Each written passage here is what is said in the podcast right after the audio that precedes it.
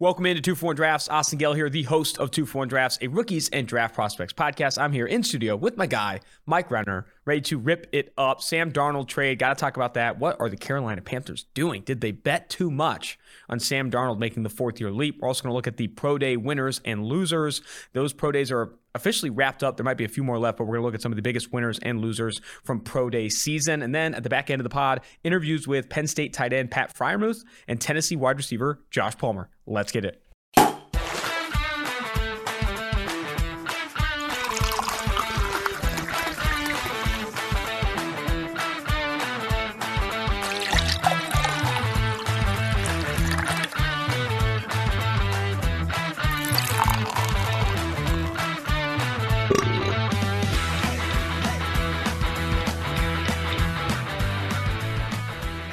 In studio after what was another, yet another W Oh, in yeah. trivia. We can't lose. and can't. in this one, Quinn, we have a special treat for you here. In this one, they asked us two 2021 NFL draft questions. And we're like, we're cleaning up. No wonder we won. We won by like four points, which is kind of absurd. Normally it's like a two, three point margin of victory, or even And, one. and the person who was asking the question act like they had just found out what the NFL draft was. True. They were, inter- they were they're like, it's- explaining it's, what where a draft players come into the NFL, and that's when people first find out about them. I'm like, this is actually my job. Question one, Mike Quinn. Quinn wasn't with us, by the way. Question one. The I'm going to give you three names in the 2021 NFL draft, and you're going to have to tell me if they're actually people, actually real names in the 2021 NFL draft. The first one they gave us Kendrick, Kendrick. True or false? Real or fake? Kendrick, first name, Kendrick, last name. Yes. Mm-hmm. That's false. Okay, good, good. He's one for one. Next one Whop Philyor. Whop Philyor is from Indiana. That is a real person. Although his uh, legal name is not Wap. I know. So I don't know I No, don't, if you no, get you're a bonus right. point for that No, or what. you're right. You're right. Last one Rashad Wild Goose. No, there's a couple Rashads not. Uh, actually, yes, he is. He Yes, is. he I did know that. He's is. from. Uh, do I get a bonus point if I can name the school? Absolutely. Ohio State. Nebraska. No, uh, sh- yeah, No, Wisconsin. Wisconsin, know- yeah, Wisconsin. You don't even Yeah, know. I was thinking yeah. of You red don't team. know. I I knew thinking of uh, red Big team. Ten. Big Ten. I knew it was in the Big Ten. Yeah. Um, and then the last question, the, the bonus one they have for us is how many picks within 20, how many picks are in the 2021 NFL draft? Uh, 254. Not bad. You're Close within enough. 20. It was Within 20. 259. It's 259, but I contend that it should have been 257 because two of them got forfeited. So Yeah, You hate to see it. Hate to see it. All right, let's get But right yeah, into it, sir. We we got those correct. yeah, we won. yeah. Yeah, we, we Yeah, that's pretty easy trivia. I don't know what kind of easy mode trivia you guys are playing on over there. Well, I but- mean, we won. So who- uh, obviously, the other people attending didn't feel the same way. Very true. Easy mode trivia. That's that's a new, new a band name or something. Uh, let's talk about the Sam Darnold trade. Sam Darnold, Carolina Panthers pulled a trigger. Uh, they trade a 2021 second round pick. No, no, 2022. 2021 six round swap, and then 2022 second and a fourth. Yep. 2021 six round swap, 2022 second round pick, and a 2022 fourth round Gotta get that six round swap. You know, You have just to. When you can, you have to. What's your initial reaction to this trade? desperation. What I say, desperation stinks. It stinks. It's awful. Uh, it just they put themselves in this position with the Teddy Bridgewater signing. Yes. They put themselves in that position where you you went for a quarterback who doesn't have the high end in him. Does not has never had it. He's shown he can play in the NFL. He showed that last year with the Carolina Panthers. He was fine. But you don't have a roster that's close to competing with a fine quarterback. And now Darnold, maybe he couldn't be higher than that. Like he at USC, his tape was, you know, better than Teddy Bridgewater's at Louisville. There were more of that high end that you chase on his tape there. But again, in the NFL, he's never shown that. And so my two biggest takeaways: one, super massive desperation on the part of the Carolina Panthers, and obviously the Falcons have told them, "No, you're not getting up to four. Um, I'm guessing that means that they don't then on the whoever they think the fifth quarterback is going to be off the board in this draft, they're not willing to make them that guy their guy, and so that's why they went with the Darnold route. But I hate it from that perspective. The other perspective, though, is man, draft quarterbacks high, especially quarterbacks that other people are high on. Yes. You know, So, so I, I tweeted that out. I said, you know, if there's anything that you've learned this offseason with Carson Wentz getting traded for a potential first round pick, Sam Darnold for a second, a few years ago, Josh Rosen for a second round and a fifth round pick, draft quarterbacks that teams view highly. Someone's like, well, what about the Jordan Love pick? That wasn't a quarterback that teams viewed highly. He was in, he got drafted like in the late 20s. And- Draft and even then, though, like I said, it that was their best pick that year because True. he shows anything. Mm-hmm. And all of a sudden, like a, drafting a guy with that level of like traits, he shows anything. Someone's gonna be like, well, I'll, I'll trade up. He could be Jimmy G, First and round. Jimmy Yeah. G was traded for a second, Second round, pick. pick. So I do think that I mean draft quarterbacks that are ranked highly among the consensus. Like there are five quarterbacks right now that are rumored to go in the top ten. Yeah. Draft one. I said this about the Cincinnati Bengals too. It's like, and I know Quinn's maybe going to attest this, but like if there is a quarterback at five, trade down or take him because it's just it's just too much. It's too much value right there because what you could have at that quarterback position again is just too valuable because you also have the hit rate of like this guy could be really damn good. Like you know people are like oh drafting a player avoiding a future Hall of Famer in Penei Sewell to draft a guy that could be a second round pick. It's like no he also could be a damn good quarterback at the most important position in the NFL. So I think it's very interesting. I think it. My initial reactions were great business by the Jets. Yeah. Get out of Sam Darnold, commit to a quarterback at number two overall, whether that's Zach Wilson, Justin Fields, whoever you think the second best quarterback in this class is, commit to him at two and get the most value you can for Sam Darnold. They did. Second round pick, that is fantastic business for the New York Jets. For Carolina, desperation was the first word I thought of as well. This is a bet on Sam Darnold, the 23 year old Sam Darnold, and a $23 million guaranteed contract over the next two years. That he can take that fourth year leap, that a year away from Adam Gase, he can be something that everyone thought he could be coming out of USC with Joe Brady. My take is I love the bet. I just don't love the unit size necessarily. You know, like they bet a lot. They put a lot of chips in here with a second round pick and all that money when maybe I do like the bet on, you know, um, moving up to five or trying to get the fifth best quarterback in this class over Sam Darnold because people are co- comparing the ages, and I think you brought this up. It's like okay, but you could go get Mac Jones, you could go get Trey Lance. They're similar ages. It's not the ages, it's the contracts. You're going to get four years with a fifth year option of a rookie quarterback if you draft him inside the top five, top eight, or whatever it may be. With Sam Darnold, you have two years, and after this year, he's going to be looking for a contract extension if he takes that leap you want him to. And paying Sam Darnold on that second contract market rate, where likely he'll be, if he does improve, a top 10, top 12 paid quarterback. That's the scary part. That's the that's the ROI that will scare you. And I do think that that's where the Carolina Panthers are right now. Yeah, they had so Matt Rhule. They gave him like a big deal last year. Like they gave kind of gave him carte blanche. Like he was not, he was never going to be a one and done, two and done sort of head coach with how highly coveted he was within that organization. And it's they're playing their cards like they're they can't bottom out sort of thing. Like they can't they can't. uh They're playing it just too safe almost, where it's like we're trying to go eight and eight instead of trying to win a Super Bowl. And obviously Scott Fitter, you got a new GM there. That's your first move as GM is to go for Sam Darnold. He could be fine. He he has it would defy all like he would be the outlier in quarterback He'd be a bigger outlier than Josh Allen. Yes, at this point in his career, he could, he could, but he would be a massive outlier. And before we point to Tannehill, like Tannehill had good years prior to then his breakout in Tennessee, but then he obviously bottomed out in Miami by the end of it with injuries and whatnot. I also think This the right, just- the untold thing about Ryan Tannehill is that, or not untold, but a big factor in that is that that offense, that offense really cares to his strengths. They run a shitload of play action, and they have you know, obviously they lean on Derrick Henry, lean on stuff after the catch. Like it is built for Tannehill to have success, built for him to have success. Is Joe Brady going to be able to do that for for Sam Darnold? Sam Darnold isn't Joe Burrow. You know, Sam Darnold's not even Teddy Bridgewater. This is a completely different type of quarterback. Consistently inaccurate, the most inaccurate quarterback in the NFL over the past three years. That's not Joe Burrow, and that's not Teddy B. Teddy B is accurate, but not a risk taker. Doesn't have that high end. It, I know I, everyone loves the sexy throws Sam Darnold can do, but where's the down to down accuracy? It hasn't been there, and I don't think Joe Brady's going to get it out of him unless this offense really does cater to his strengths, which I don't know what that looks like. What is an offense that caters to Sam Darnold's strengths? I don't know. I don't know. It's going to be tough, man. It's going to be very interesting. I also I got, think. I got a question for you guys now.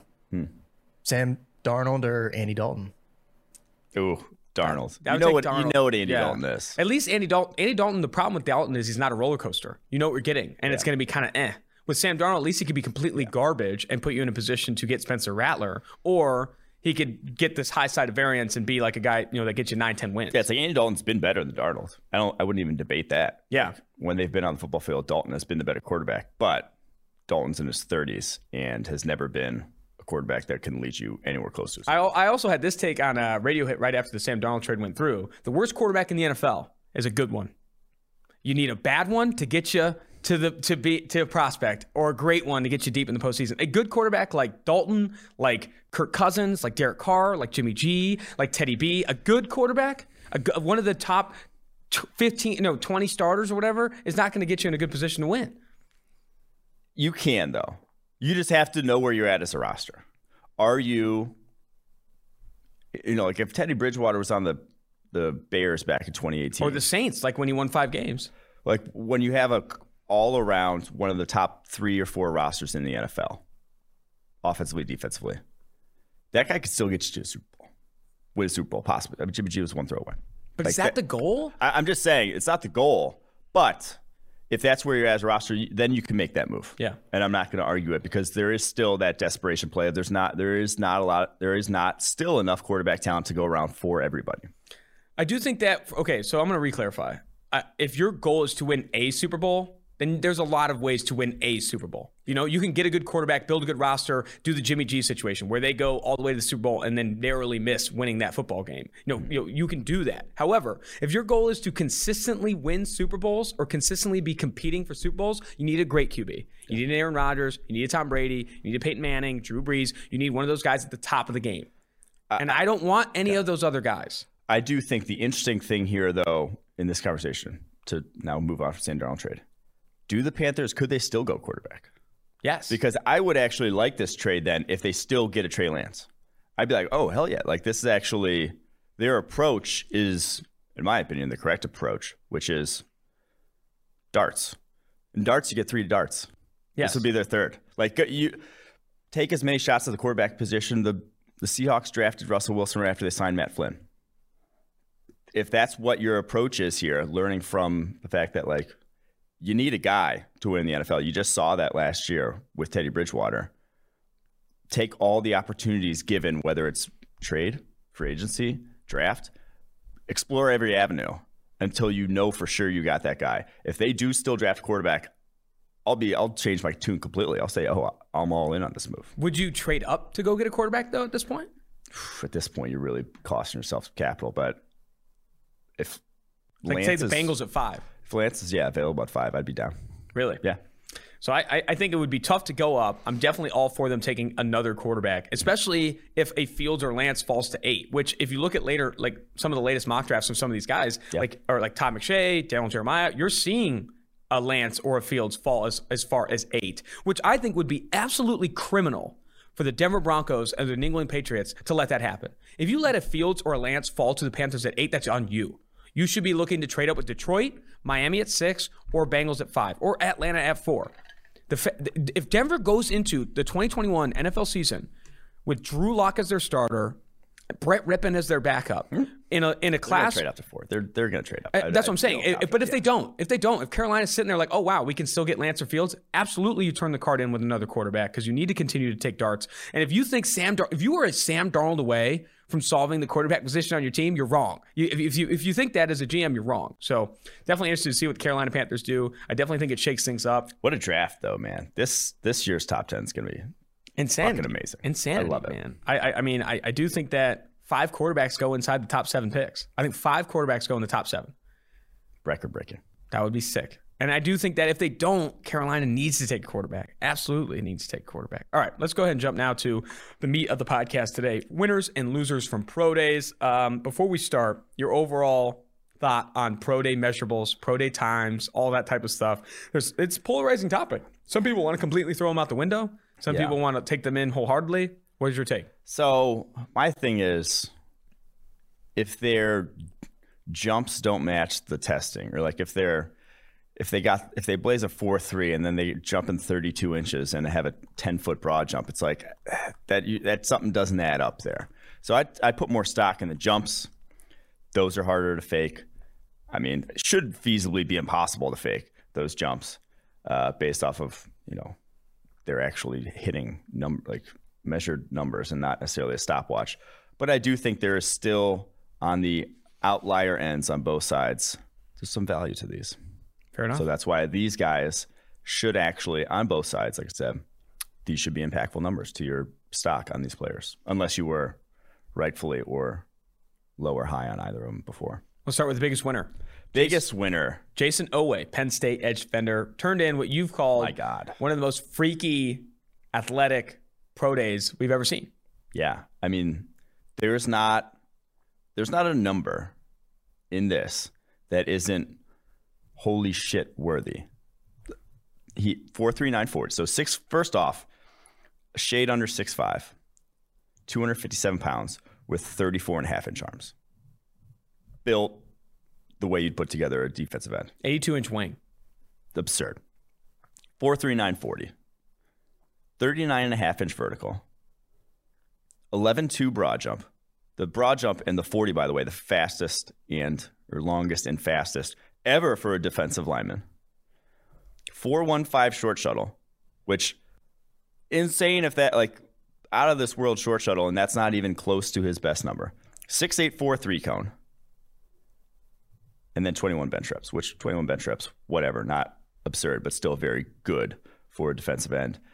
The 6843 cone's the one where it's just like this guy all around, everything athlete. Once Gets you so much in the door. Like we kind of knew it going in, but I think that just reinforces that there's not a thing about the position that isn't physically that he can't do. Just now learning football. Yeah, yeah. I mean, he hasn't played football for a long time, right? I mean, he didn't start playing football until 2016. 2016. Also, 159, 10 yard split, which anything under the one sixes is filthy. You're like a wide receiver at that yeah, point. that that is that is really impressive numbers. Where do you think he ultimately goes in the 2021 NFL draft? Do you think he has a chance to be the first edge off the board, maybe go ahead of Kwity Paye, or if not, what range do you think he comes off the board? that one's tough. I don't think he goes ahead of Kwity Paye because Kwity Paye didn't make this list, but that was purely because the numbers crunched and the fact that he didn't end up doing the cone and shuttle, which were supposed to be his drills. So Kwity Paye, like I said, 36 bench press reps. He absolutely just dominated his pro day, 457 at 261 pounds. That guy's a monster. But I don't think he goes ahead of Kwity Paye, but I do think somewhere in the early 20s, he's coming off the board. That's Indy, Cleveland. I kind of like if Kwity Paye is off the board at Jets. 17, Las Vegas. Who, Go get Oweh, man. What what they thought Arden Key could be. yeah. And then you have yeah, Oweh. Arden Key was 234 pounds. Yeah, yeah, yeah. Well, they wanted Yeah, him to be sub package guy. Yeah. You have Oweh, Yannick Ngakoue. You kick Clelin Ferrell inside. Cros- Maxx Crosby can be a rotational piece. You have Maurice Hurst there. Jonathan Hankins resigned. I mean, I started to get a little bit excited about that defensive line. Dare, dare I get excited? Dare I get excited? Um, you can get excited. You're probably gonna be disappointed, but you Very should true. still get excited. Very true. All right, let's go to. We're gonna go winner and then a loser, and we're gonna go back and forth, back and forth. Loser, one of the bigger losers from his pro day, Tutu Atwell of Louisville, man, comes in at what five foot eight, close to five foot nine, 155 pounds, and only a 4.42 40 yard dash at 155 pounds. That is tied for the lightest any receiver, any player in the NFL has weighed in at a combine or pro day since 1999. 155. Is JJ Nelson, the other one. Yeah. And like watching JJ Nelson try to play football was like just tough. You, you can't do things that normal guys can do. You can't be a He wide had- receiver. He had a 33 inch vert, 117 inch broad, 414 short shuttle, and then a 6893 cone, which is slower than what Jayson Oweh did at 257 pounds. Again, you need to be an absolute blur if you're 155 pounds in the NFL. Like you need to be running a 6'4 three cone, a sub four short shuttle, and four twos in the 40. That's where you need to be if you're going to be that light in the NFL. Yes. Yes. Like the 155 pounds means you cannot, again, you cannot do normal wide receiver things. Give DeVonta Smith has 15 pounds on him still. And DeVonta Smith looks like, you know, Yeah. there's massive concerns about him and his weight. So, I mean, honestly, he could have stopped after the height weight. As soon as he weighed in, I don't know what you're going to do with that guy. Like, he is a pure gadget player at the next level, and 442 speed is not if, if you ran sub, you know, runs low four twos, yeah, we could talk like that guy's scheme free release and that speed still can play, but that's not. That's What's not wild stage to me is we're what he is. still seeing like ESPN's Todd McShay has um, Friend of the pod. friend of the pod recent episode, which is awesome. Yeah, you know what? A thing we didn't bring up about the Sam Darnold trade. He brought up how much he knew Carolina wanted to make an upgrade at the quarterback position. He said a stat that was in the decision makers' heads was they lost eight games by one score, and like we were that close. We were quarterback winning. I think And, and it was brutal to watch Teddy try to like win those games. come back. Yeah, like him trying to lead those two minute drives was just dink, dink, dunk. Nothing over the top. Yeah. All right. Um, what I was going to say was we're still seeing Tom McShay has him in his top 40. I think Mel Kiper Jr. has him ranked ahead of Rashod Bateman. You know, like you're still seeing some of the ESPN guys are still high on Tutu Atwell. I don't see him coming off the board until day three. Do you take a Tutu Atwell on day two? Just be tough to do. I, I don't foresee that happening. Because if you take him in the second or third round, I mean, you're you're investing in him. You're going to want to put him on the football field. You're going to want to scheme him targets, and I just don't know if scheming him 30 to 40 targets in your offense is the best use of those plays. I don't know. JJ Nelson, the closest comp, perfect comp also, by the way. 2015, he was the fifth round pick. He also, though, ran a 4.28 at the combine, yeah.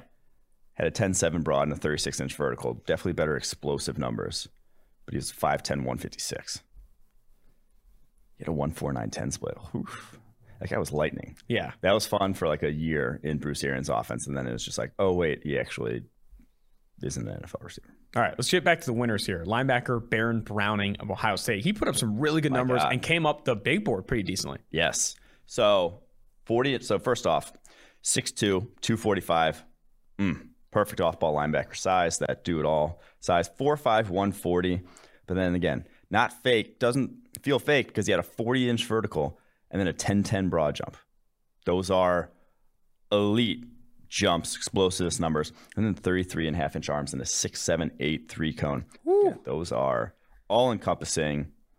That's an elite pro day. It's about as elite a pro day as you'll see. It's why it's a better pro day than you know Micah Parsons. From Parsons may have ran a little faster, but from like what you want off ball linebacker, that is it. I think he moves to the edge. Those are numbers that if you told me that's an edge defender, that's what you want. That's exactly what you want.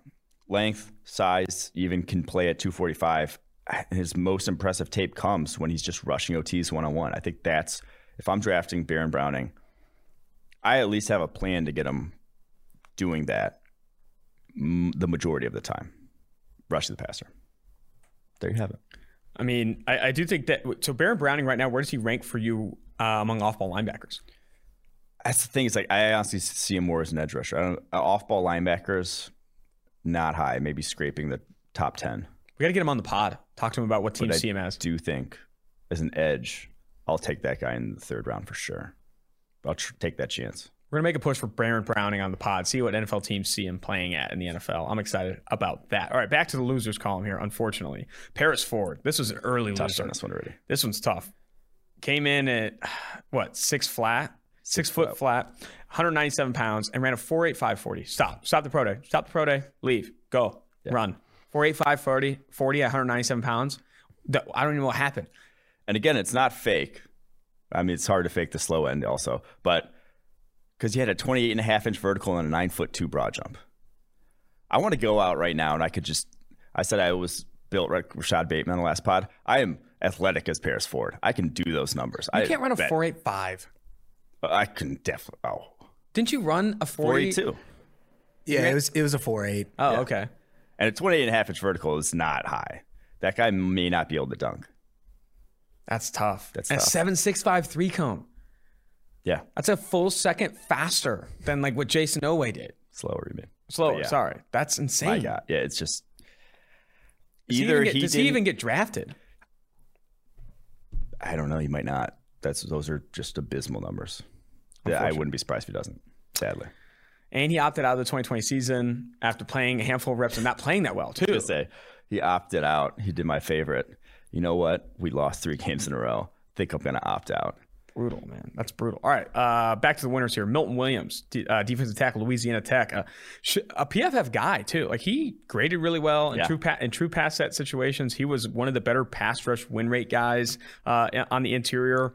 I'm, I'm a big fan. I think Mel Kiper Jr. sees him as an edge defender, um, but we'll see about that. Six foot three, 284, a 4.62 40 yard dash, 165 10 time at 284. Let me remind you, 38 and a half inch vert, 121, uh, like what, a 10 1 inch broad, 34 reps on the bench, 687 three cone. This guy was cleaning up. Yes. So the again, four six two. You might not believe it, but when a dude 284 pounds jumps 38 and a half inches, that's real. That like that level of explosiveness is real. Now to compare, I'm not saying this, but to compare, Aaron Donald comes in 6'1", 285. He ran a 4.69. Now that was at the combine. Milton Williams 4.62. Similar range. Aaron Donald did 35 bench press reps. Milton Williams 34. Aaron Donald 32 inch vertical. Milton Williams 38 and a half. Broad jump for Aaron Donald 9 foot 8. 10 1 for Milton Williams. Like these numbers 20 yard shuttle for, for Donald 439. Milton Williams did a 425. And then 6873 cones the best ever for a defensive tackle that we've got collated in our database. That was an all time combine. Pro day, sorry. I I wouldn't not be surprised if this guy goes to like top 50 Really? with those traits like that. What's the is- biggest con for him right now? Is it the inconsistency? Yeah, I mean, it's just the limited amount of good tape. Like towards the end of 2020, that's when he really started turning it on. But the interesting thing about him is he's gained like 40 pounds. A guy who completely remade his body, like just turned into a different player. Like he played on the edge early in his career at Louisiana Tech, got bigger, and so you know the arrow is pointed upwards for this guy. And obviously, the level of competition didn't play much in the way of good offensive lines, but man, he was dominant by the end of the year. I'm he's a top 75 player on PFF board right now. Big fan. Right. that level of tools is legitimately rare. I mean, Aaron Donald levels of rare. Yeah. That's that's where Milton Williams, that's the territory he's in. I mean, I think that's where I want to have the conversation with him. Like, why weren't you dominating? Why weren't you absolutely crushing at Louisiana Tech? What because that's we've talked about this before. When you have a guy who's an absolute freak of an athlete, hmm. the number one question is why, you know, why wasn't he productive? You asked the same questions about Rashan Gary a few years ago. It's hmm. like, hey, you were in Michigan and Chase Winovich was more productive than you. Why? Was it how they were playing you? Was it off field? Was it just lack of motivation? We need to figure out why it happened so we can avoid that in the NFL. Because if we're going to draft you, we're going to want it 100%. We're going to want production that you could have had at Louisiana Tech. So Milton Williams goes from a 72.6 overall grade in 2019 to a 90.8 this past year. 89.7 pass rushing grade, 88.4 run defense grade. A different dude altogether. Kind of amazing to watch. I'm very curious. Like he very interested to see where he goes one and then kind of what he looks like the next level. All right, back to the losers here. This one's been talked about a decent amount. I'm actually going to jump to the next Pittsburgh guy. We should have put these together, but Jalen Twyman also ran at the Pittsburgh Pro Day. Uh, six foot one, 301, a 5'4 40 time. I'll stop there. 5'4 at 301 pounds, a 174 10 time. That he still managed though at 301 pounds to have a higher vertical than Paris Ford at 32 and a half inches. That's insane. Eight the- second three cone. then the other one's the eight second three cone. Where that was my biggest worry with him is he on tape looked about 275, 280. Noticeably slim on tape, even for a college DT. So he gets the weight up over the year of opting out, like makes that an emphasis. I need to get to defense tackle size because you really can't play. You got to be 285 or so if you want to be a three tech in the NFL. Even even if you're Aaron Donald, you know Aaron Donald's 285. That's everyone talks about how small he is. That's what he had to get to. Got his weight up, lost the athleticism, any sort of any semblance of it. Now the 40 bench press reps, great, awesome. That's just he doesn't play with power. Like that wasn't who he was on tape. He won with his quickness. And when you win with quickness and you run a five four and have an eight second three cone, that's that's a that's a bad sign. I still don't know. We said this right when it happened. Why the agent let him run that? What, both both Yeah. Ford. Why why Twyman and Ford both? yeah, ran. they had s- six months, uh, a year and a half for Twyman, six months for Ford of training for these drills. Oh yeah, because Twyman was also an opt out. yeah. And you, damn, and that's he what just only benched.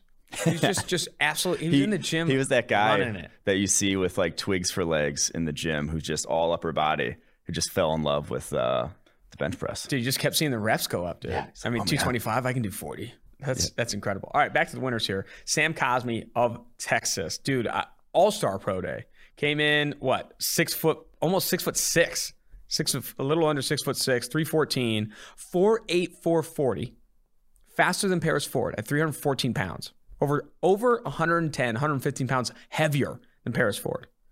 36 reps on the bench, which is very good. Insane. Very good. And 33 inch arms, which is Because people had people had problems with you know his strength. And I think a lot of that's his lower half. anchor, yeah, yeah. yeah, yeah, his lower half. But still, 36 reps on the bench, 30 inch vert, 117 inch broad, 439 short shuttle, 739 735 cone.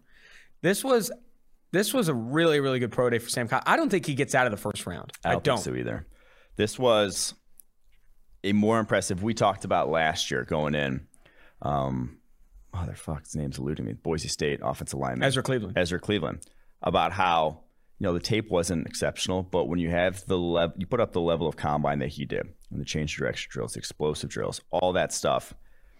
We think it's going to get you in the conversation, and he looked good. Year one at guard for the Vikings, obviously better than whatever else they were fucking trotting out there at guard.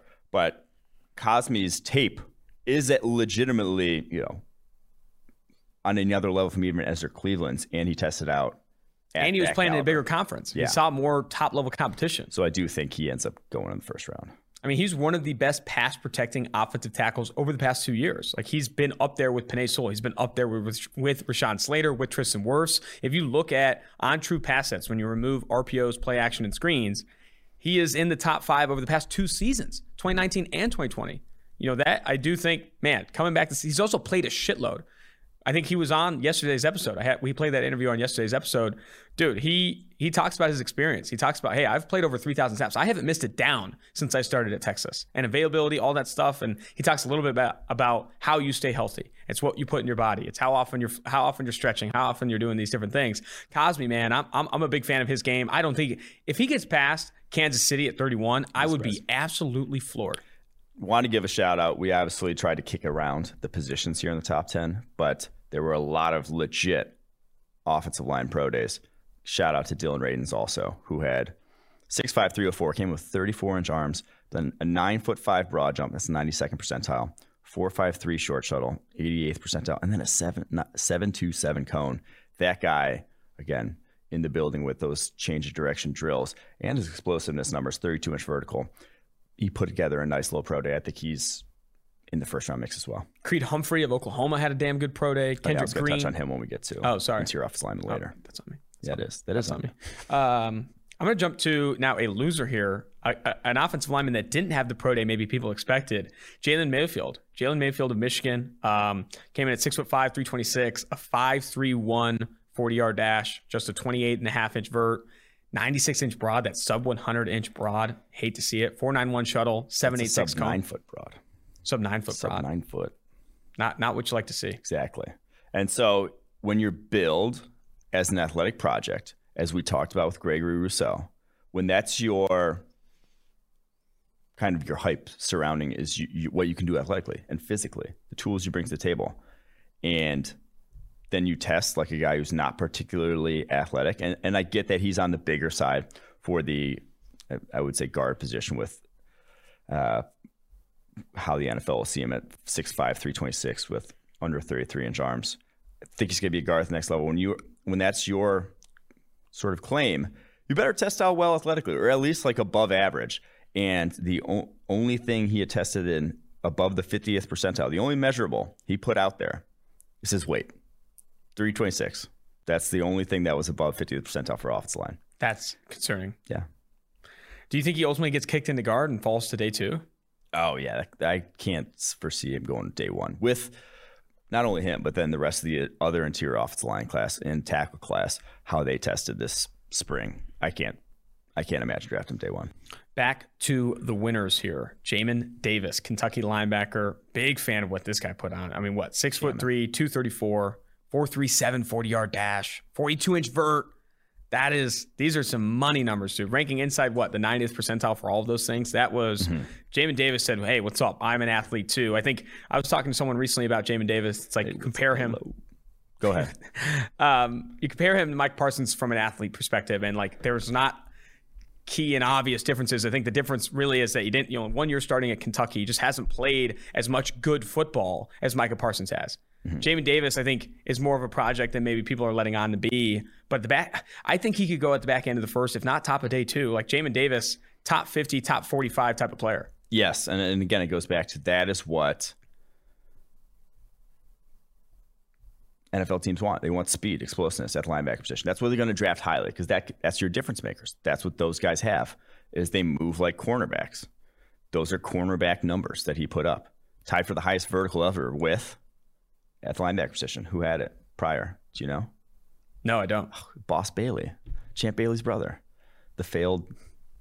I have no idea. I had no idea that. Oh come on, that was back in the day. I remember that. One. All name team too. Boss name team. Bailey. Boss Bailey is dope as The hell. Champ Bailey had a 46 inch vertical himself. Those were those are some bloodlines. I want to be a Bailey when I grow up. I want to be a Bailey.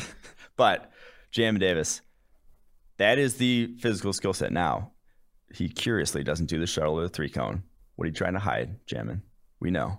We see you. We see you putting up those numbers. If but you don't run, didn't have. If you run everything but your short shuttle and cone, you're a little concerned about the change of direction drills. that was Bud Dupree coming out. He's just like That was I also don't James it. Wiggins of Cincinnati, who put on a really explosive day, broad, Yeah. vert, 40. He's like, well, can't run the cones. I'm tired now. yeah, yeah. when you jump that high, you get tired. But yeah, I, I think Davis put himself in the first round conversation. Fair enough. There you go. All right, let's get to a loser here. Gregory Rousseau, Miami, Florida. Yeah. Came in tall, came in long, and that's about it. No explosiveness, no change of direction. I mean, 445 short shuttle, 753 cone. I mean, Jaelan Phillips objectively had a better pro day than Gregory Rousseau. And some people were surprised by that. Jaelan Phillips is the better athlete through and through. I mean, he's just a better movement skills than Gregory Rousseau. And honestly, so did have big hands, 11 inch hands though. Got to give him that. Those are oh, I didn't see fucking that. Those are mo- those are mitts. Those are Parsons esque. those are. All right. JJ Watt had like 11 and an eighth though. If we're going deep in the game, those didn't- were. I can't imagine having hands that large. Just My what- God. All right. Greg Rousseau, big faller also. I think a lot of people are seeing him now back into the first, if not day two. I wouldn't be surprised if he goes day two. You're you're debating between. It's like the Mayfield conversation. You're debating between a lot of guys who are very freaky and unpolished. Give me. Give me the freakier, you know. Give me the Yeah, guys yeah. who are the better athletes. That At that And you're not going to find too many players more unpolished than Rousseau. I mean, he's uh, had one yeah. season, one season, redshirt freshman season at Miami, Florida, and didn't even play like one single position. one Like, season, one like swim move that he fucking pwned guards with. Florida State guards too. The Florida State tape is like the one where like, oh man, what is this? And then a lot of the other tape, you're not super excited about it. But now that the movement skills aren't as rare as some of the other projects in this class, and honestly, I don't love even the levels of polish he's at. Like I, I don't love the experience. It's it's going to be hard to really say like this is the first round pick we want when there's a ton of other guys in this class that obviously you could probably take ahead of him. Yeah, and it sucks for him because obviously he could have come back this past year and put some legit stuff on tape, but he opted out for you know family reasons and didn't get to do that. And now, like if he came back and was the single best pass rusher in the country, I don't think it would matter. No, You know, like if it was hands down, game in, game out, those testing Chase numbers, Young you're just like, eh, that's unfortunate, but the tape is what it is, and that frame still does a lot of work. Like when you are that long with at his size, it still makes life easier for you. You don't necessarily have to be the most fleet of foot, but at this point, he didn't do that, so I- can't I can't see drafting the first round. jumping back up to the winners, let's talk Jaelan Phillips. Yeah, Jaelan Phillips. It, it was everyone knew. It was like it wasn't really a secret that he was going to test well, but his was more every single drill across the board, almost just like a poor man's Oweh in every drill. Where four five six forty, 36 inch vert, 10 5 broad, 413 shuttle, 7.1 co- 01 cone, just all solid numbers, and that's the profile. Like that's what you want on the edge. A guy who can win in a number of different ways, whether it's his burst, whether it's his ability to change directions, his agility, his ability to bend the edge, that cone. He's got it. And he's got the length at over 33 inch arms. Like very solid all around profile. And he's in terms of just like who put the best pass rushing tape this past year.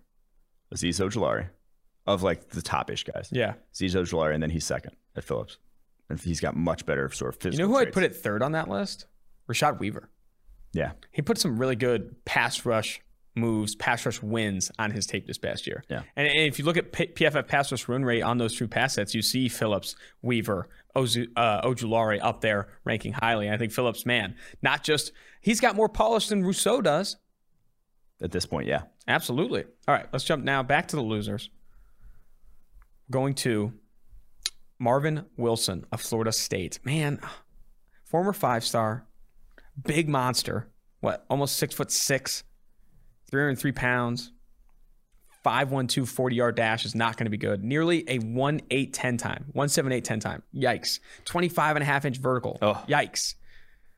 491 short shuttle and a 7643 cone. Like just not an athlete. Like I'm sorry. He's not even what above 50 above 55th percentile as an athlete. Like that's just not who he is. Not even a nine foot broad jump.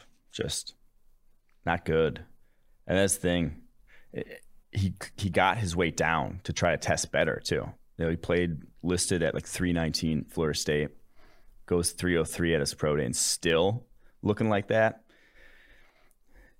Yeah, he might. He, he did not do he did not do the Derrick Brown rise up draft boards that he was hoping by coming back for a senior year. This that's he may fall to day three after tape or after tape he put out and the testing he had. How bad is this defensive tackle class, man? It's not good, man. I like I said, it reminds me of last year's tight end class where it's I'll just take one in the fourth round. Uh, If you really need one, take one then, because every other guy seemingly is just going to get overvalued. I think. All right, guy we're talking to today, where I'm talking to today, Marco Wilson of Florida had himself a very good pro day. My God, did he? Yeah, come in what 5'11 and a half, 191, 437 40 yard dash, 43 and a half inch vert, 136 inch broad, 413 short shuttle, 6'8 three cone, 6'8 flat, by the way, 6'8 flat three cone. That is those are really, really good numbers for Marco Wilson. Legit all around athleticism, the explosive numbers, and you didn't even say the 26 bench reps he did. Oh, I, did- I passed that up. the Yeah. most ever for a cornerback. And That's a hoss. That's a hoss.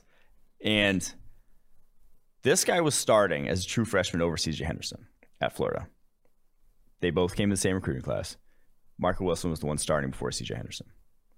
Now, there are very serious on field concerns with the way he plays the game. Obviously, the shoe throw this past year, highlight chief among them. The boneheaded plays are left and right on his tape. He is about as inconsistent as it gets. Whew, those physical tools, man. If You give him a simple assignment, you tell him to play man coverage. I think that you're going to see just let him do that. I think those are the teams that are going to covet this guy because those are those are as good as it gets numbers. Some shortish, some shortish arms though. 30, 30.75 inch arms and a 73 and a half inch wingspan. A little bit short arms uh, for outside corner, but still, um, I'm interested to talk to him today. I'm going to bring up some bring up some questions. Ask him about the shoe stuff. Ask him about some of this on field stuff. How are you approaching these questions with NFL teams? Do you think he's a shoe in for day two? Jesus Christ. Well done. I don't think he's a shoe in. That's what the like that's how bad the tape is, Yeah, sadly. fair enough. But All right, back. he could. It would not surprise me if he goes All day right. two. Who was the Houston cornerback a couple years ago that the Raiders drafted? uh, uh, DJ Hayden. Nope. Other Houston cornerback they drafted. Oh, um, Johnson. yeah, yeah, Isaiah Johnson. Isaiah Johnson. Where did they draft him in the third? Yeah, Then I could see him going third. fair enough. Very similar, sort of just like that guy needs to change the way he plays cornerback entirely. But the man is a freak athlete. So All right, I'm going to lump some of these losers together here. We got to move a little bit more quickly. Damonte Coxie of Memphis, Jamien Sherwood, Auburn, the safety, Brevin Jordan, tight end, Miami, Florida, and then you have running back Larry Rountree of Missouri. All four God, listed we're as not losers. kidding about lumping those all together. Yeah. So Coxie, four seven seven, one of the slowest forties you'll see. 30 and a half inch vertical At 198 pounds. at 198 pounds. That's just and four only four bench reps too. Slow, not strong, and unexplosive. I can do four bench reps. He can do four bench. Mike Mike can do four. bench 225. Yeah. Oh yeah. I think I could do in my heyday. I could do like eight That's just. I, I don't see how he gets drafted. with like He broke a 16 inch arms. What is your arm like? What do I, no, get I, I bet at? you it's like like 25. There's no, No, way. there's no way. People have. You're probably like 27, 28. Like even like the Rondale Moores of the world are like 28 inches. Hand size is like 12 and a half.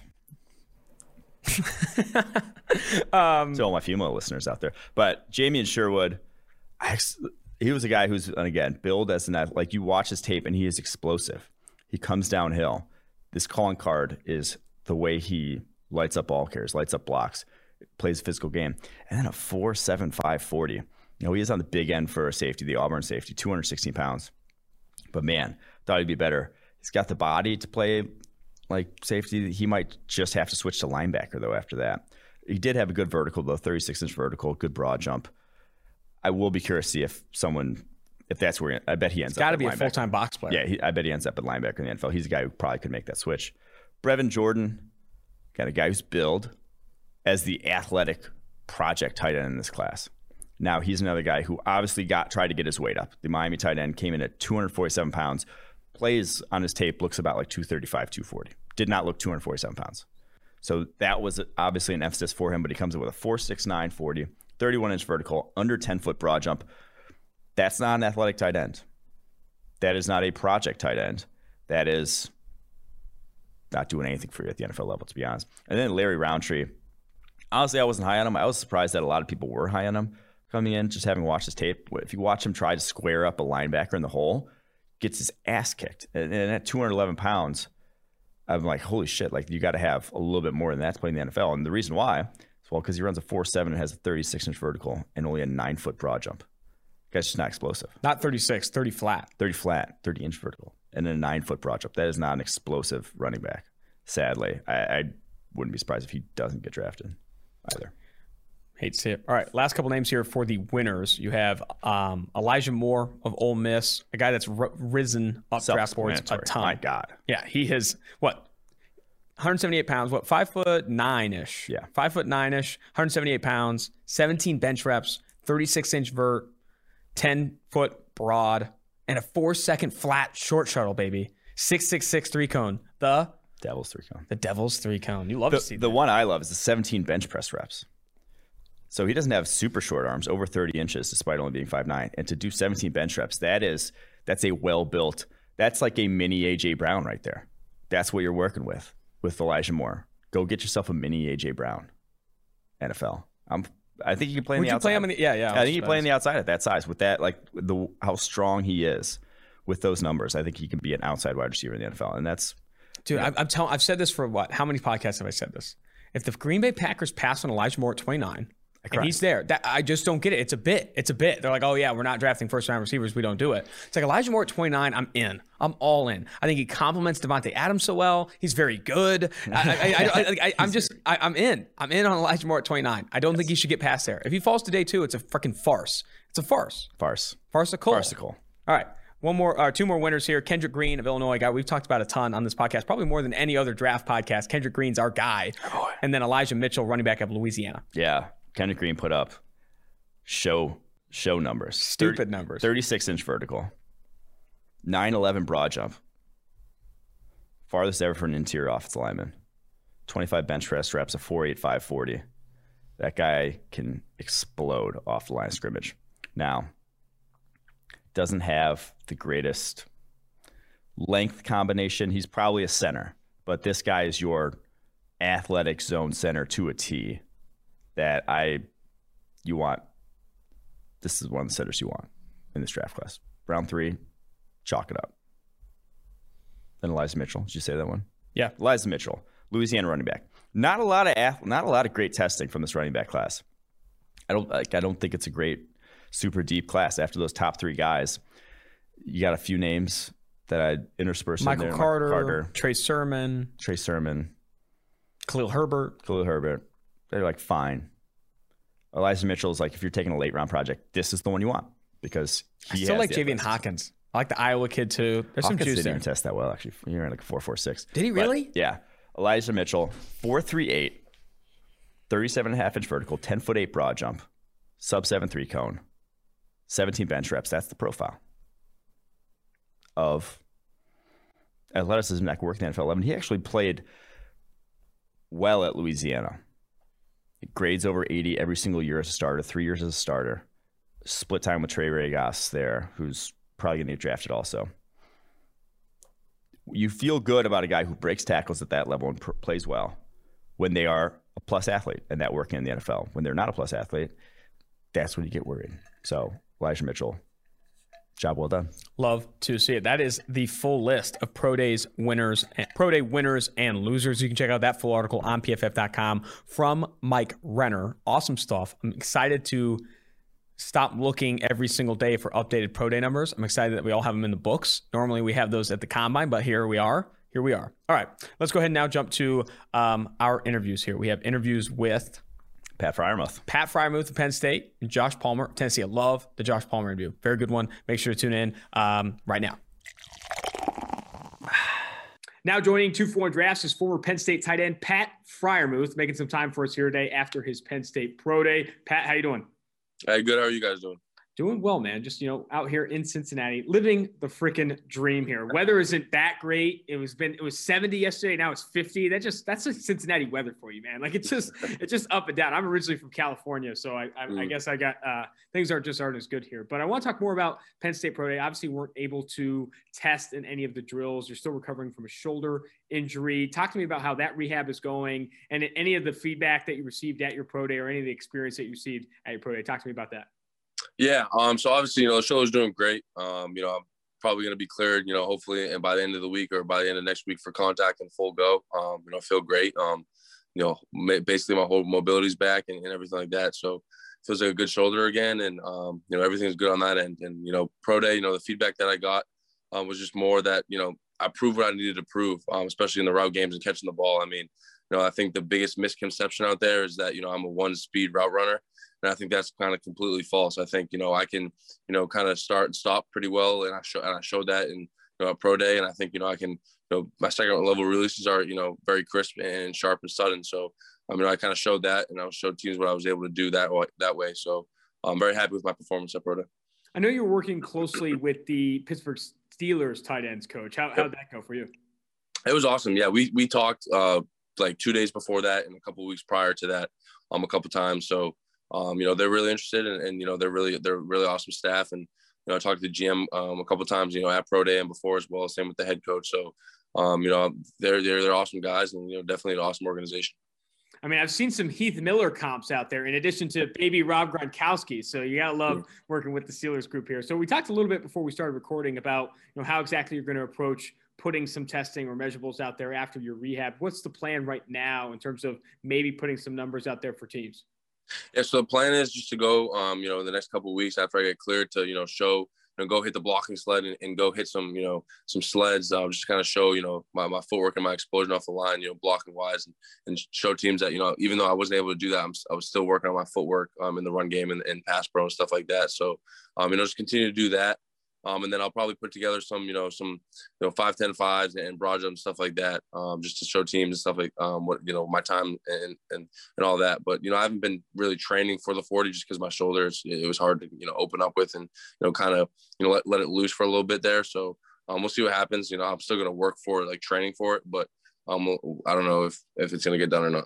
Totally. I mean, that's completely fair. Like uh, we said this again, but like the shoulder injury, it's very difficult to train any part of your body with a shoulder injury. That's uh, mm-hmm. sure. I want to bring up more. You know, you talk about hitting the blocking sled. Something that PFF sees as a really big strength in your game is that as the NFL moves more and more towards guys that are 230, 225 pounds at tight end, playing in the slot and outside, you are kind of one of those dimension two dimensional tight ends that can actually block and has success, a ton of success as a blocker. Do you feel like that's a big strength for your game or a key separator for you in this class?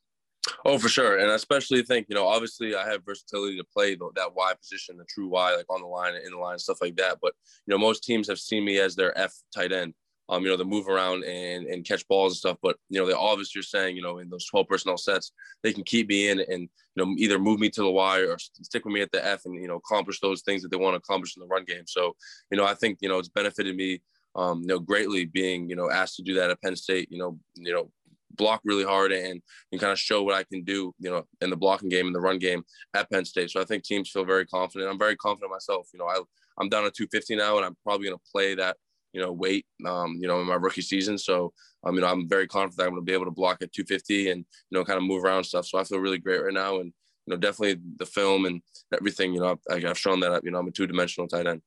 What's wild to me is that when you are, you know, you obviously have a ton of success blocking. You can kind of see that on the film, but I feel like you have that same approach with the ball in your hands. You know, you talk about mm-hmm. YAC types, guys that can make people miss. You, you, run through guys. You know, it's similar to what George Kittle and his tight end coach John Embree tells them in terms of just run through guys. You're bigger, you're faster, all those things. I yep. think you see that on your tape as well. And I think that's where the Gronkowski comps kind of come into play as well. What do you, you know, what's your mentality when you catch the football? How do you approach yards after the catch at the tight end position? Yeah, so you know, obviously, I know my body and I know who I am. I'm not gonna be one of those guys who you know hurdles a guy or you know kind of you know you know juke some guy out. But you know, I'm gonna use my strengths, my ability. You know, I'm gonna catch the ball. I'm gonna run hard and go out there and kind of try and run someone over or give them a mean stiff arm. So you know, that's kind of the player I am. Um, you know, I'm not gonna like I said try and hurdle someone. You know, that's not me. If someone goes low on me, I'm gonna try and go lower and lower my shoulder and run over them. So I think I have clips doing that. So you know, I just try and be as ferocious if I can. Um, you know, kind of take that run block mentality into you know uh, yards after the catch. So you know, definitely kind of use that um, to my advantage, being uh, more physical. Some guys that were able to test at Penn State's pro day, I'm sure you saw a ton in practice. Yep. Jayson Oweh, defensive end, Micah Parsons, linebacker, and even if you go, you know, there's more talent there too, like Yetur Gross-Matos, Shaka Toney. Like you have seen a lot of freaks, athletic freaks. Yeah on the defense there at Penn State. Talk to, give me some stories from practice, man. You are going against Parsons, Yetur Gross-Matos, Shaka Toney, Jayson Oweh all the time. I need some stories. Yeah, um, you know, one thing that really sticks out with me with Micah was, you know, I, we just put in outside zone this past season. Um, so you know, I was getting used to it, and you know, Micah is really, really good at like coming up square and then all of a sudden reducing his service area. So you know, trying to block him in outside zone um, was a pain in the ass, just because you know hey, he's trying to set the edge and you think you have him, you can drive and block. All of a sudden, he you know reduces his surface area, gets inside of you, and, and gets contained from inside. So, you know, blocking Mike is is really hard and it's definitely an issue. Um, same with Jayson. I mean, me and Jayson had battles this year in camp and, and practice just because you know we're always going after each other. And you know, I was always tell Jayson kind of he knew what our plays were, so when he knew when that backside C gap was coming, um, when I was trying to block that, so he kind of knew. So we would have some battles, and he'd try and split the gap and stuff like that. So you know, those guys are just really smart and great football players. Same with Shaka and Gee. Um, you know, I think they made me better, you know, every single day going against those DNs and, and those freak linebackers that we recruit at Penn State. So, um, you know, it's obviously going to help me in, in the long run.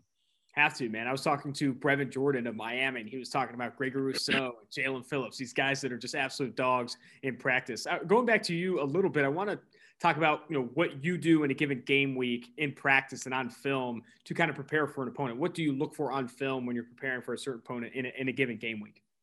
Yeah, that's what I think makes me special. Um, you know, I think you know I take I try and be the most prepared guy on the field. Um, you know, at all times. You know, even in practice and, and in games. So you know, I I take my film study really serious. So um, you know, on Mondays and, and throughout the week, you know, Monday's my day where I just go in and watch film the whole day. So I go to class early and then I try and get done early in the morning and I go watch film the rest of the day. So, you know, I watch those formation cutups that the coaches make for us. And I just kind of see, you know, what teams do and how they roll coverages and, you know, who they're going to match them with and how they play me a man coverage and their favorite blitz in the front. So I just see the whole picture of it. And I try and pick up on tendencies because at Penn State, we ran a lot of option routes and decide routes and, and kind of choice routes um, for the tight end. So just kind of see how they, you know, roll from one high to two high or two high to one high, just kind of seeing all that rotation to help me, you know, benefit me on my routes. So, you know, I take film study and, and all that very serious. And how has that kind of film study or preparation changed in the off season? I'm sure with the shoulder injury, you've had a lot of mm. opportunity to turn on the film. Were you watching film on yourself, maybe some NFL guys? Uh, what film were you watching this off season? Yeah, I was definitely watching film on, on myself to see, you know, when teams ask me what I think I'm good at and what I can prove in, you know, you know, go back and actually show them what I mean by, you know, what I said. So, you know, going back and watching my own film and obviously, you know, watching NFL greats like Gronk and Kittle and Kelce. And I've been watching Tyler Eifert a little bit because I've been comped to him a little bit um, by NFL teams, um, what they see and stuff. So, you know, just kind of, you know, I'm watching them and just seeing how, you know, take what they do so well and incorporate it in my game. Yeah, Tyler Eifert's another good name to kind of tie mm-hmm. to your, you know, and stuff. Are there any other players that in the NFL that you feel like you pattern your game after? Um, yeah, you know, I think Hunter Henry is a good one to, you know, pattern my game after just because, you know, he's, he's very physical in the run game and, and he also, you know, he, he makes plays in the pass game. I would say, you know, our athleticism is, very similar. Um, you know, he's not to try and hurdle a guy or, you know, kind of, you know, juke someone out. And, and I feel like we're the kind of same, you know, player um, in that aspect. So, um, you know, I, th- I think, you know, just watching film on him. Last question for you, and I really appreciate the time. I like to ask prospects kind of what their motivation or their why is as they kind of continue to make you know all the sacrifices necessary to play football, both at the collegiate level and then pursuing a career in the NFL. What would you say your motivation or your why is right now? Yeah, you know, my why and my motivation is just to be, you know, just the one of the best tight ends to ever, you know, play the game of football. Um, you know, I think, you know, that's always been a goal of mine is to, you know, always be the best at something that I've been doing. So, you know, always have that chip on my shoulder where, you know, I, am going to go out and, and act like I'm an under recruited guy or an undervalued guy and kind of disrespected and take that mentality and just go into practice and, and, work like I'm, you know, not the starting tight end or, you know, I'm last on the depth chart. I always take that mentality in every single practice because, you know, I feel like me, myself, that's what makes me better. And that's what makes the team better is when I'm at my best is when I have that chip on my shoulder. So just try and find all the motivation I can um, and push myself to become one of those best tight ends that, you know, ever play the game of football. Fantastic stuff, man. Really appreciate the time and I wish you the best of luck moving forward. Hey, thank you. Appreciate it. Now joining two four drafts is former Tennessee wide receiver Josh Palmer, also a PFF favorite man. My co-host Mike Renner doesn't do the interviews with me, but a big fan of your game. Sees you as one of the better receivers that not enough people are talking about. It's great to have you on the show. Thank you. Thank you for having me. Absolutely, man. Let's go go back and look at your pro day just a little bit. I think what was a few days ago, and uh, weighing in what six foot one, two ten, four five one, 40 yard dash, four two five short shuttle, six nine eight, that sub seven three cone. Everyone loves to see. How do you feel like you did, and what was some of the feedback you had from teams at your pro day? Mm-hmm. I felt like I did. I did good. You know, I hit I hit all the marks that I wanted to hit when I went there. All my goals that I had. Um, you know, I just went in there with the mindset just to let just to let my training speak for itself. You know, uh, I feel Tony, Tony, Tony and Matt back at, back at XPE did a great job helping me prepare for for everything. Um, Anquan had a, Anquan Boldin, my receiver coach, did a great job helping me, and it was just it was just something that I just was I, I was I took very serious, and I was just trying to perform as best as I could, and you know I got I got good feedback from the coaches, really just saying I did a good job. I was trying to get my official the whole t- my official forty the whole time, and uh, they were just saying, "That's a, don't worry about it. You ran fast enough." Like whatever we saw. So I was just really so happy. The pro day times, man, it's wild. Dude. Twitter is just losing their mind at every single 40 time they see, man. Yeah, the official times is tough to find. But um, I'm interested to know because you you were also at the Senior Bowl down there in Mobile, so you've had more opportunities to talk with coaches, talk with scouts, and talk with teams probably than some of the other prospects in this draft class. What have been some common themes in terms of feedback that you've gotten from teams from or on your game, or maybe where they want to play you in the NFL, how they view you as a prospect? I'd be interested to know like some of the common things that you're hearing from teams. Uh, a lot of them really just saying how I could play inside and out, which is something I try to pride myself on. My my wide receiver coach at Tennessee, Tee Martin, would tell us that you know X's and Z's and F's don't get drafted. Wide receivers get drafted. Nice. So just know, just knowing the position, the ins and outs of the position, just knowing everything about it. Yeah, I think that's great, man. Versatility is massive in today's NFL. You see some of the best receivers in the NFL: Michael Thomas, Tyreek Hill, Stefon Diggs, these Davante Adams. They're working in and out of the slot all day long. Mm-hmm. I think you saw Michael Thomas a few years ago. More than fifty percent of his reps were in the slot. I think it's oh, offensive oh, really? coordinators. Yeah, I mean, offensive coordinators are just looking for how do I put my best receiver in the yeah. best position to win? And I think getting those guys in the slot definitely makes sense. I want to go back to a specific matchup, man. This is the, the, one of my, my favorite tapes to watch is you versus Patrick Surtain this past year. I think you were one of the only receivers, in my opinion, to beat him vertically. I mean, Patrick Surtain has long speed, he has the length, he has the physicality. One of the best cornerbacks in this draft, one of the best cornerbacks in the country, and you were still mm-hmm. able to beat him down the football field vertically. Talk to me specifically about that matchup, how that went for you, and um, your your your opinion on Surtain's game, and, and just what went into that matchup. Mm-hmm. Well, just going into the matchup, uh, just I just uh, attacked it like how I attack any any other game, any other DB I'm going against. Watch their film, watch their watch their techniques, look at things I can attack. Uh, I learned my freshman year from my my first wide receiver coach Kevin Beard. He would tell us that to a certain extent, all DBs play the same, and it's just a different jersey that's in front of you. So you just have to try and find those similarities and how you can beat those similarities. It's always, and I try to look at things that, what can I do in order to win? If I ever lost, it was like, what didn't I do to help me win? Things of that nature. Um, but you know, Pat's a great corner. Um, he's long and he's fast, and he can play the ball well in the air. Which I don't know if a lot of people noticed that, but he can play the ball very well. He made a he made a uh, he had a nice PBU where he reached with his opposite hand that they don't even teach DBs to break up the balls with. It's insane, dude. you know, and, and it'll be there will be some like a ball's in the air and I have the ball in my in my hand and it just pokes out and I said there's no way he got to the ball, but Yeah, he was he's a great corner. It was a great matchup between us. I mean, he's got that former NFL player's son ball skills, you know, where like he's been playing with a football since he was like five years old. I he Yeah. told me, I'm interested in your perspective. Let's get let's get the real answer here. He told me he doesn't talk a lot of trash. Is that true? No, he doesn't. Yeah, he okay, doesn't. okay, okay. Yeah, I'm just making sure. yeah. Some of these corners, man, some of these corners, like, yeah, I don't talk trash. And then you hear receivers like, no, that guy talks the entire game. No, it was, it was a pretty it was a pretty quiet game between us because I don't I don't talk trash neither. So Mhm. uh, it was, it was just Who, who are some quiet- who are some corners in the SEC that do talk trash? I want to find the dogs out there. Who are the guys that are barking all game long? Uh, Jaycee Horn definitely does talk trash. Yeah, That's Jaycee good to know. def- he definitely talks trash. Um, other ones really don't really talk. And Israel, Israel really talks talks trash too. I trained with him at XP. nice. Um, but you know, not a- not a lot of guys talk trash. Uh, I definitely don't talk trash, and Pat doesn't. So that was a pretty quiet game. It was just us two two guys focusing on how to beat each other. Yeah, talk about uh, length, man. Israel Mukuamu, dude, that guy's long and tall. He's got a ton of length, man. That's crazy. Yeah. Um, so, yeah, what's your opinion on that part of the game, though? I, when I talk to wide receivers and corners, I talk to tackles and pass rushers, where you see so many one-on-ones. You know, those positions specifically see a ton of one-on-ones with the same player consistently, to where there becomes or develops this mental side of the game, where talking trash or finding your little edges can like help with that. So, you obviously said you don't talk trash, but what's your opinion on that overall and that that aspect of the game? Uh, like trash talking. Yeah.